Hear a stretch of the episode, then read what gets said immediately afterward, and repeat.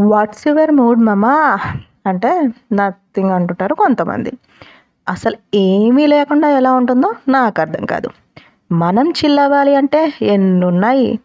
Movies movies friends social media రోడ్ల మీద బలాదూర్ తిరగడం హ్యాంగ్ అవుట్స్ హ్యాంగ్ ఓవర్స్ మన జిందగీకి ఇంతకన్నా ఏం కావాలి? కొంప తీసి ఎంటర్టైన్మెంట్ ఎక్కువ అయ్యేసరికి బోర్ వస్తుందో ఏంటో.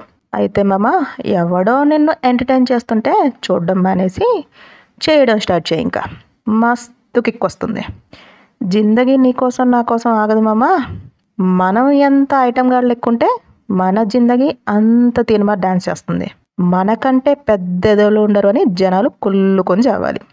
ఎందుకంటే ఎదవలు ఎంజాయ్ చేసినంత మంచోళ్ళు చేయలేరు మామ.